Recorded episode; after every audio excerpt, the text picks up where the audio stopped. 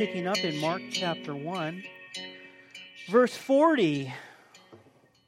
Now a leper came to him, imploring him, kneeling down to him, and saying to him, If you are willing, you can make me clean. Leprosy. Is anybody familiar with leprosy? Leprosy was and is a, a, a terrible disease. Back in this day and age, if you were leprous, it was a death sentence. In fact, historically, the, the, what people would call these people with leprosy, they would call them the walking dead. Seriously. Somebody who had leprosy had a death sentence, and it wasn't just physically, it was socially as well. In fact, I'm not going to, I don't want to get too much into it already, but he shouldn't even have been approaching Jesus. It was required by the law that if somebody had leprosy and you were traveling, if you saw yourself coming up upon people, you would have to yell out to them, unclean, unclean, so that they knew that you were leprous and they wouldn't come anywhere near you. Could you imagine spending your whole life with, with the focus being on your disease? It was terrible. And what would happen when you would become leprous is it starts on the extremities of your body. And as your extremities are infected and it starts to crawl up into the inner parts of your body, your body starts to, I'm sorry, if you want to cover your ears, you can, decay while you're alive. Your fingers would fall off, your toes would fall off. They would lose feeling. Their nerve endings would die. So if they would accidentally grab a boiling pot to lift it up and it was scalding hot, they wouldn't feel it and it would just be melting right into their skin. It was a terrible disease. And leprosy, as being, like I mentioned, a death sentence in that day and age, there still was made provision for healing in the Levitical law. Interestingly, if you come with us on Wednesday nights to go through the book of Leviticus, not just a couple weeks ago, we looked at Leviticus 13 and 14, where it gives all of the, the priestly requirements for dealing with leprosy. And what the lepers were supposed to do if they were cleansed of leprosy. But why would God make provision in the law for something that could not be healed? You ever think about that? Leprosy back then, it couldn't be healed. But God said, if a leper is cleansed, this is what you have to do. This is the cleansing process and the sacrifice that's required of it. You know why? Because with God, anything is possible. And God wanted this leprosy to be specifically throughout, especially the Old Testament, but into the New, as we look at this today, He wanted it to be an example of the typology of sin in a person's life. Leprosy and sinful nature go directly together, hand in hand. And God says, for you, sin in your life is a death sentence. And if you want to live out your sin publicly, if you want to live out your sin socially, then you're going to be treated as a leper. And a lot of times people are. There's much more of an issue with secret sin than open sin because you're doing stuff that nobody else knows. But when you start doing things publicly, specifically in the area of illegal activity, what happens? You start to get treated like somebody who's different from the rest of society.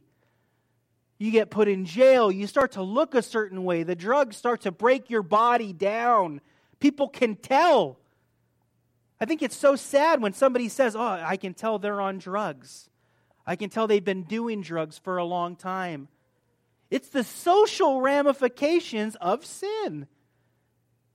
And it's how people are put to the side socially because they've given themselves over to a certain type of sin. But God says, listen, even though sin may be ruling in your body, there is opportunity to be cleansed. Leprosy is a disease, right? It is. But in chapter 1, verse 40, Let's read it again. It says, Now a leper came to him, imploring him, kneeling down to him, and saying to him, If you are willing, can you make me clean? They never refer to leprosy as being a disease that needs to be healed. They always refer to leprosy as needing to be cleansed. Because that was the implications of having leprosy, that you were unclean and that everywhere you went, everybody saw you as unclean, and you had to yell it out to be unclean. You know, in this day and age now, when we think about cleanliness, you know, we have so much opportunity. We have indoor plumbing, take a shower, get freshened up. Some of you need to take more than less. I still love you. I had a friend in high school that would shower a minimum of two times a day. He would shower when he woke up and he would shower when he went to bed, you know, because in high school it's all about presentation. he wanted to always be clean. He never wanted that stigma as a teenager to, oh, so and so smells a little funny. No way. Accepted, clean, above board. In, in, in, culture, it's easy to clean the outside, right? You take a shower, you put on some, some cologne or some perfume. The outside perception is clean. But what really we need to address today is that the cleanliness still needs to happen, but a lot of times, all the time, it's the inside who were the ones that were demonstrated as the most clean, the most accepted in Jesus' uh, uh, culture and society during this time frame? This, the Sadducees and Pharisees and the scribes. They had the white robes and the clean garments, and they were, they were presented outwardly very well. But what did Jesus say about them? He said, You guys are whitewashed tombs. From the outside, everything is fine, but on the inside, you are filled with dead man's bones. Could you imagine how they responded to that? What they thought. And really, the lesson for us that we have to take uh, uh, account of is that we need cleansing still. Jesus cleansed us our, from our sins once and for all, but that process of cleansing is still happening, and we still have to subject ourselves to it. How are we primarily washed now, according to the Word of God? By God's Word. That's what washes us. Ephesians chapter 5 verse 25 Husbands love your wives just as Christ also loved the church and gave himself for her that he might sanctify and cleanse her or wash her with the washing of water by the word, that he might present her to himself a glorious church, not having spot or wrinkle or any such thing, but that she should be holy and without blemish. Paul says God is preparing for himself a bride. And ha- how is he preparing her? He's preparing her by the washing of his word. And when I spend time in God's Word, God prepares my heart and washes me and addresses things that are dirty that need to be addressed. It's a cleansing process. How many of you like to take baths when you were little kids growing up? Well, I didn't. And I think a lot of uh, boys, you know, I don't want to take a bath. I'm fine, clearly. I'm fine.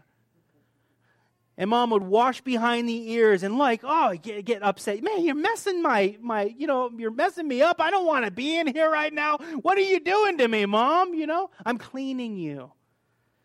Because, Tim, maybe you don't want to be clean, but you've picked up dirt on your body throughout this day that needs to be addressed and that will be addressed right now. I don't know why it is, but you guys have pets Pets don't like baths. You wash your dog, it's like it's like, you know, going through a, a, a, a hostage situation where you're trying to get it to stay in the bathtub. Just get just stay there for a minute. You'll be clean. We can cut on. Then right after your dog's done, getting a bath. What does it want to do? It wants to run outside and roll in the dirt. Every time. That's why I like cats. Because they clean themselves. And you're supposed to still give them baths, and they hate it.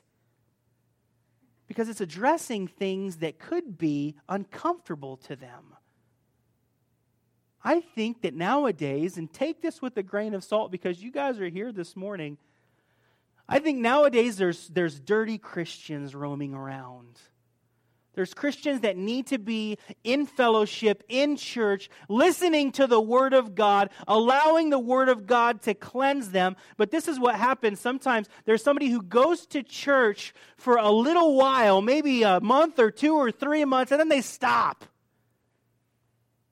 because maybe there's parts that need to be addressed that's starting to be addressed that are uncomfortable, like taking a bath, and they dip out for a while.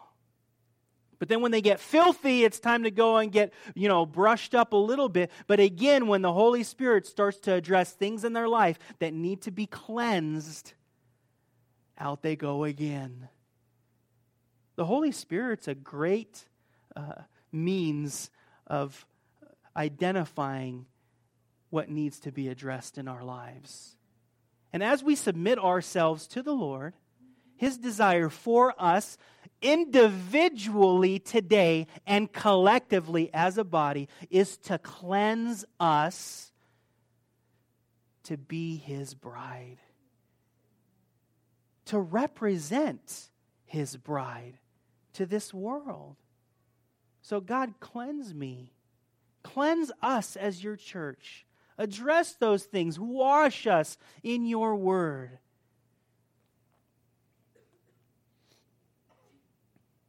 He kneels down to Jesus. He's, he says he's imploring him.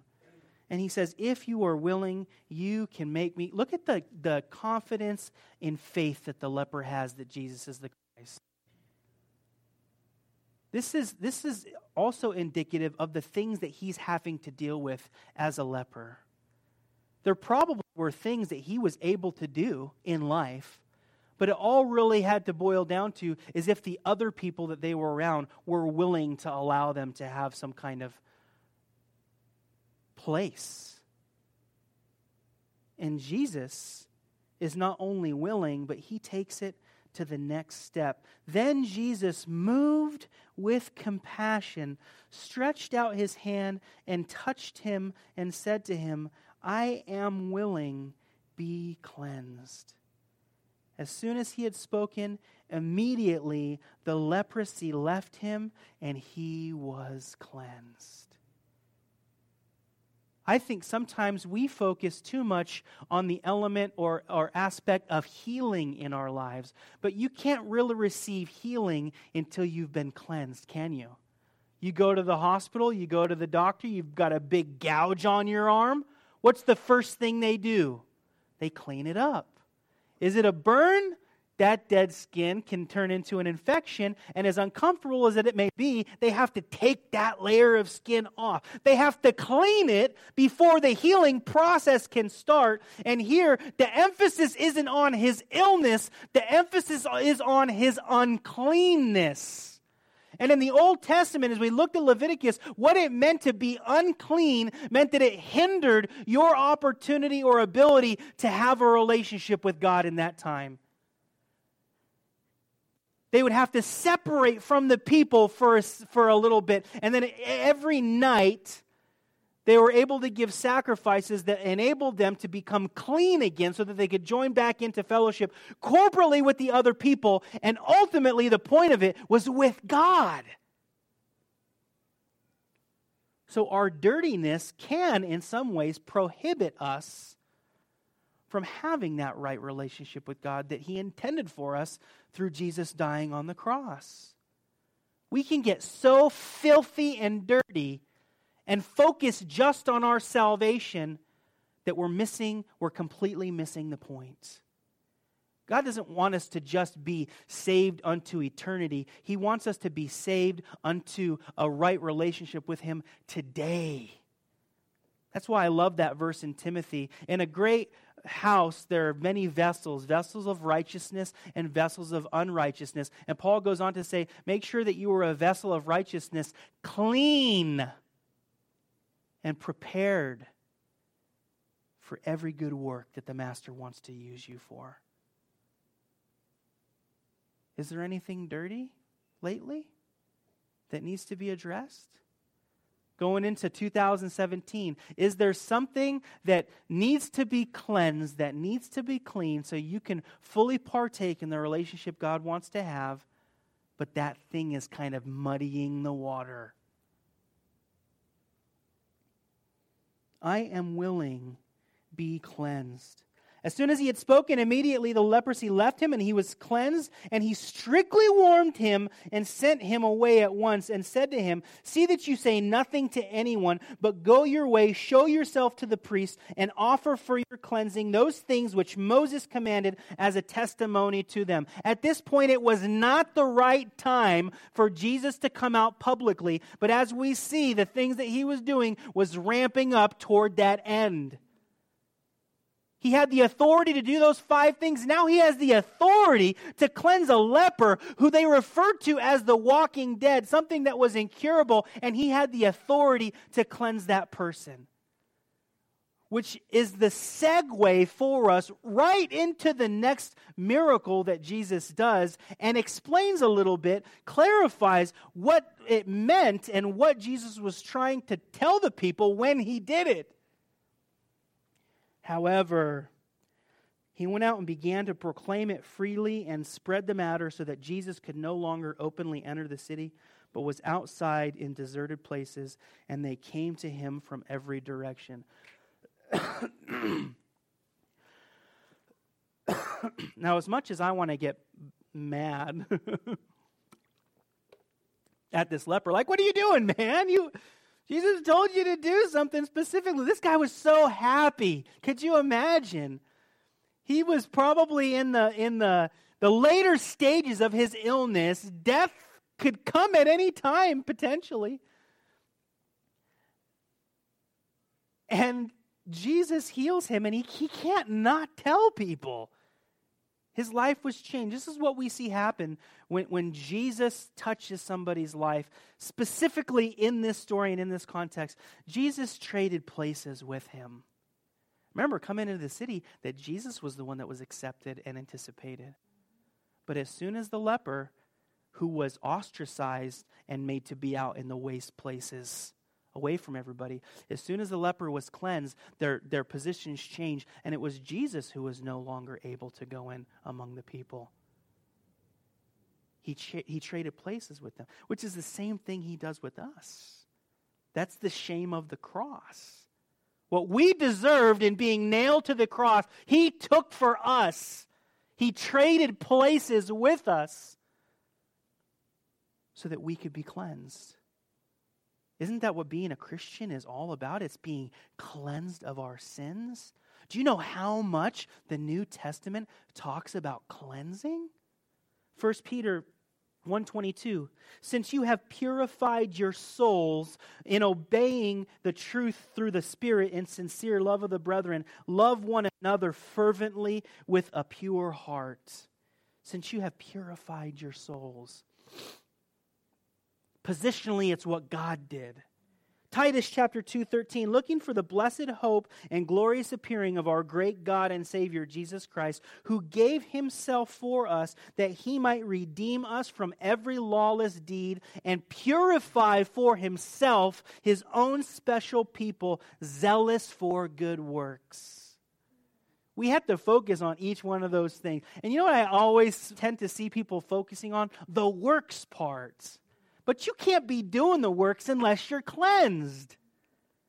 Purify for himself his own special people. You guys are special. you special people. Zealous for good works. Titus chapter 3 verse 4 but when the kindness and the love of God our savior toward man appeared not by works of righteousness which we have done but according to his mercy he saved us through the washing of regeneration and renewing of the holy spirit God, wash me, cleanse me. The famous psalm when David is confessing his sin of how he took Bathsheba, the things that he says and, and, he kills her husband. The things that he says were the, were the qualifications of what lepers should do cleanse me with hyssop. David recognized that the sin did not just uh, uh, affect him and his family unto death, which it did on both parties, but it had defiled him. And even though that he took this woman and he sinned against her, and even though that he murdered this man and he sinned against him, David said, I have sinned against you and you alone, O God. Purify me. When we start to view sin and the issue of sin in our life, it's better when we come to the place when we sin, it's not necessarily against a certain person, even though it is, but as a Christian, we're sinning directly against God, against Him. So when we repent or when we ask for forgiveness, He's the one that cleanses us. He's the only one that's able to cleanse us. And like I said, this story segues us right into the next story, which is one of my favorite stories about a, a, healing that Jesus does. Let's look at chapter 2. And again, he entered Capernaum after some days, and it was heard that he was in the house. Immediately, many gathered together so that there was no room to receive them, not near the door. And he preached the word to them. So Jesus is going back into Capernaum, and, and there's so many people that are gathering around. There's a crowd of people that are pressing in, right? That there's no longer any room for people to come in. And what is Jesus doing to them? He's preaching the word of God. The first thing, really, that qualified Jesus as the Messiah, he started preaching the gospel. And as he's going through and doing these miraculous, amazing things, taking the people's infirmities on himself, what is he doing? He's preaching the word of God. Hey, we have to be people as his church that take his example and preach the word of God to people. We have to be preaching the word of God. Faith comes by hearing, hearing by the word of God. It's God's word that changes people's lives. It's God who touches their hearts. And it doesn't matter what our gifts or abilities are, right? If we're missionaries that do humanitarian stuff, who cares if somebody has clothes on their back and they still haven't heard the gospel? Or food on their plate, or medicine, or whatever the case may be, if they're not hearing the gospel with it, which is what's ultimately going to change their lives. Verse 3 Then they came to him bringing a paralytic who was carried by four men. And when they could not come near him because of the crowd, they uncovered the roof where he was. So when they had broken through, they let down the bed on which the paralytic was laying. When Jesus saw their faith, he said to the paralytic, Son, your sins are forgiven you. Do you see the connection? These guys, their faith was demonstrated in that they would not leave until they saw Jesus. And the crowd was so great that they could not get to Jesus. So they were willing to do whatever it took to see Jesus because their faith told them that Jesus was going to be able to heal their friend. And it wasn't just the, the, the, the faith of the man. How many of you have friends like that? That are willing to take you to Jesus and break down the house to get to him? Right? Was he begging them? Come on, guys, please break the roof down so that I can see Jesus. Oh, this is the last time we're doing this for you, man. We're always breaking into people's houses for you. No. There was a collective agreement that their faith that Jesus could heal him, it turned into action. How many times do we say that we believe something, but what lacks is the imperative in action? I believe that. Are you, are you going to do something about it then? Are you going to preach the gospel? Are you going to talk to people? Are you going to love people? That's the imperative. Their love was demonstrated for their friend in that they were willing to do anything to get him to see Jesus, a cripple. So we have 1 through 6 Jesus demonstrating his authority in this man's life who was a leper and cleansing him, going right over into another physical ailment situation. And Jesus, this time, instead of doing it with some kind of veiled message behind it, he just says it right out front. He said, Your sins are forgiven you.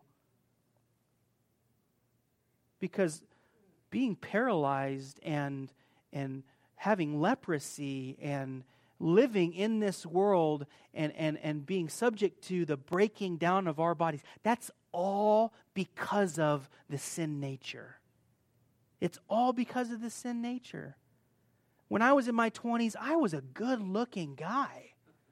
But now I'm in my 30s and I'm not as good looking. I blame the sin nature. Naturally, my body's breaking down. I've got pictures if you guys want to see. Grant, can you throw one up? When I was 23 or 4. We're being broken down. And when Jesus addresses us, he doesn't just address our condition physically, which is what we want him to do, but he addresses our condition internally. He says, I want to cleanse you. There's things in your life that are paralyzing you. What are those things? Those things are directly connected to sin. And I want to heal you. But my purpose and the capacity that I have and the authority that I have is to forgive sins. And with the forgiveness of sins comes restoration. Son, your sins are forgiven you. And some of the scribes were sitting there and reasoning in their hearts, why does this man speak blasphemies like this? Who can forgive sins but God alone? Ding, ding, ding, ding, ding, ding, ding right? It's like, hey, you get it. Messiah, who can forgive sins but God alone? Jesus is like, yeah.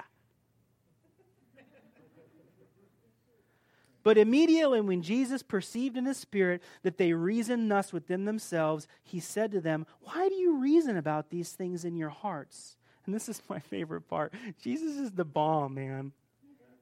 He's so cool. Which is easier to say to the paralytic, Your sins are forgiven you, or to say, Arise, take up your bed, and walk? Which is easier, practically? Which is easier? To say your sins are forgiven you. Why? Because there's no outward proof that it actually happened. Sure, I can say it to all you guys. Your sins are forgiven, your sins are forgiven, your sin, and you can feel warm, and fuzzy inside, or you can harden yourself even harder, and you can walk out and nothing's changed, and there's no outside appearance that anything has changed by me saying that. So, which is easier for me to say? My your sins are forgiven you, or arise, take up your bed and walk? Well, shoot. if you tell somebody to arise, take up their bed and walk, and they do it, Either he has the authority to heal or he has the authority to heal and to forgive sin, which is really going to start messing with these guys. In fact, this story is ending the last sandwich completely and beginning us into the next, where Jesus had his authority over uh, preaching, teaching, calling, healing, casting, that was demonstrated in this next section. The next five stories we're going to look at is Jesus demonstrating his authority over the authority. No, no, no, no. We're the scribes and Pharisees. We tell you what day you can heal on. We tell you how you can heal people. We tell you, we give the authority. Jesus says, no. You ask if I have the ability to forgive sins, yet you restrict people from receiving healing, which is what God's heart and intention is. Sometimes this happens in the church today, where we're redirected to things and stuff instead of addressing that we need healing and cleansing because that doesn't make us feel as good. It's uncomfortable to take a bath when you're two and you have boogers all over your face. You don't care. if the boogers stay there. You don't care how it looks to everybody else. You do not want to get in that bathtub. So it happens in a, in a society and in a world today where people gather together under one roof in the name of God. Instead of talking about how dirty they are and allowing the Word of God to cleanse them, it's just put on makeup and cover up the, the problems that we have as individuals. That's why we talk about sin in our church. I even felt bad this Bible study, you know? Like I was going through and I'm like, oh Lord, like cleanse us, you know? Yeah, cleanse me. I need to be cleansed. And I'm like, man, I'm always talking about people who have problems. Like every week, I'm like, hey, is this your problem this week? Hey, is that your problem? Is this your problem? Hey, I want you to respond if this is your problem. And I kind of feel bad. Can I just like skip that part this week, Lord? And he's like, don't you think that that's the whole point? If you need to be cleansed, Tim, think about those guys. Thank you. It was it was bad joke, but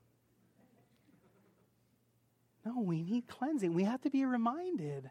I don't want to feel good. I don't want to listen to Oprah and get like a uh, you know the the oh puppies.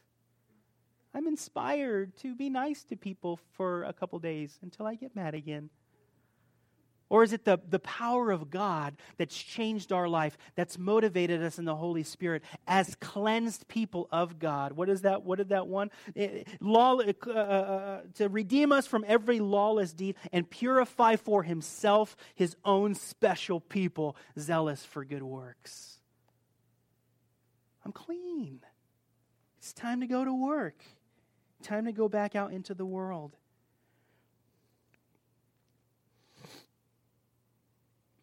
Why do you say about, why do you reason about these things in your hearts? Which is easier to say to the paralytic, Your sins are forgiven you, or say, Arise, take up your bed, and walk? But that you may know that the Son of Man has power on earth to forgive sins, he said to the paralytic, I say to you, Arise, take up your bed, and go to your house. I can't imagine the feeling inside that house as this man who was just lowered through a roof got up, picked up his cot in front of these religious elite, and walked out the door. What are you going to say?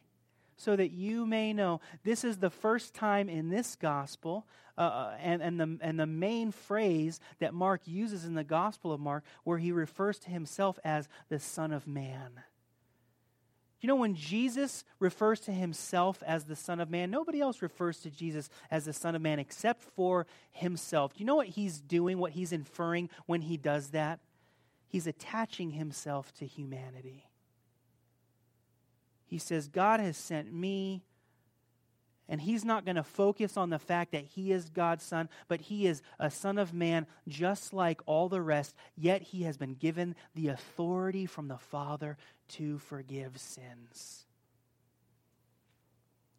Immediately he arose, took up the bed, went out in the presence of all of them, so that all were amazed and glorifying God, saying, We never saw anything like this.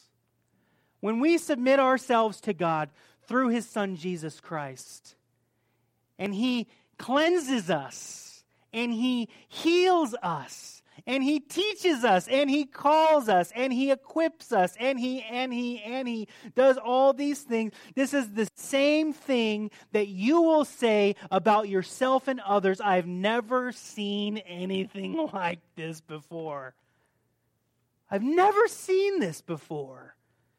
Do you guys know where I would be if it wasn't for the, the empowering grace of God and his son's death on a cross? Do you know where I would be? I was a, I was a, a truck driver before. I probably, uh, who knows what I would be doing professionally, but I was, I was sick. I was unclean. I was unhealthy. And the process of sanctification that he started brings us all to the point where we are today, where we should, listen, we have to be, should be in awe at where we're at today because of the grace of God. You have to be. Because if it wasn't for the grace of God, there is no awe of who He is or His presence. But I find myself in awe. I see, God, I'm so dirty. God, I'm so wretched. I'm so wicked. And God says, I'm going to cleanse you again. God says, I'm going to take care of that sin. God says, I'm going to address it in love and compassion because He loves us. We stand in awe that we could continue to be changed. We can continue to be more like Him because of His great love for us and not be like we were before.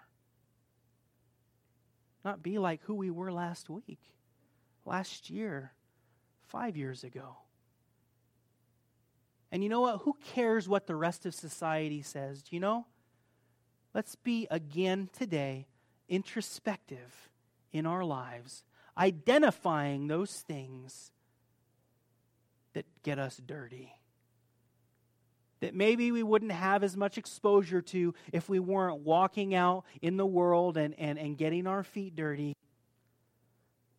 But having to do that not being content in our filth, but coming to Jesus again and allowing Him to cleanse us. How many times a week do you guys take a shower? Once a week? Twice a week? Three times a week? Every day, right? If we put as much, and this is not, I hate saying stuff like this. I know hate's a strong word, but if we put as much attention on how we looked outwardly as we put on washing ourselves in God's word, could you imagine the work that He would do inside of us? That comes out. And sometimes you can tell when somebody's getting a little dirty. Their lips get a little loose. And from the abundance of the heart, the mouth speaks. They start to say things that they shouldn't be saying. And, and a response should, would be, you know, could be, should be, hey, you need to get in the word, brother. you need to get in the word, sister. Because maybe that thing isn't being addressed now, but it will be. If you're seeking the Lord, if you're in His Word, it will be addressed. And He'll say, hey, what about this? Hey, what about that? Hey, hey. I want to cleanse you. I want to present you as faultless, as blameless, as beautiful as a white wedding dress. Just do it. Submit, confess, and be cleansed. In Jesus' name, amen. Father, we pray today that you would cleanse us as a whole, as your church, Lord, as your body, as your bride. We need healing. We submit ourselves to your authority uh, in our lives to heal us. You are the, the Lord, the God who heals, your word tells us. But we need to be cleansed as well. We need to be cleansed along the way as part of the process. Thank you, Lord. Thank you for your faithfulness, for your great love. For your compassion, and for your faithfulness to continue to address the things in our lives that need to be addressed. We don't want to be identified with the walking dead.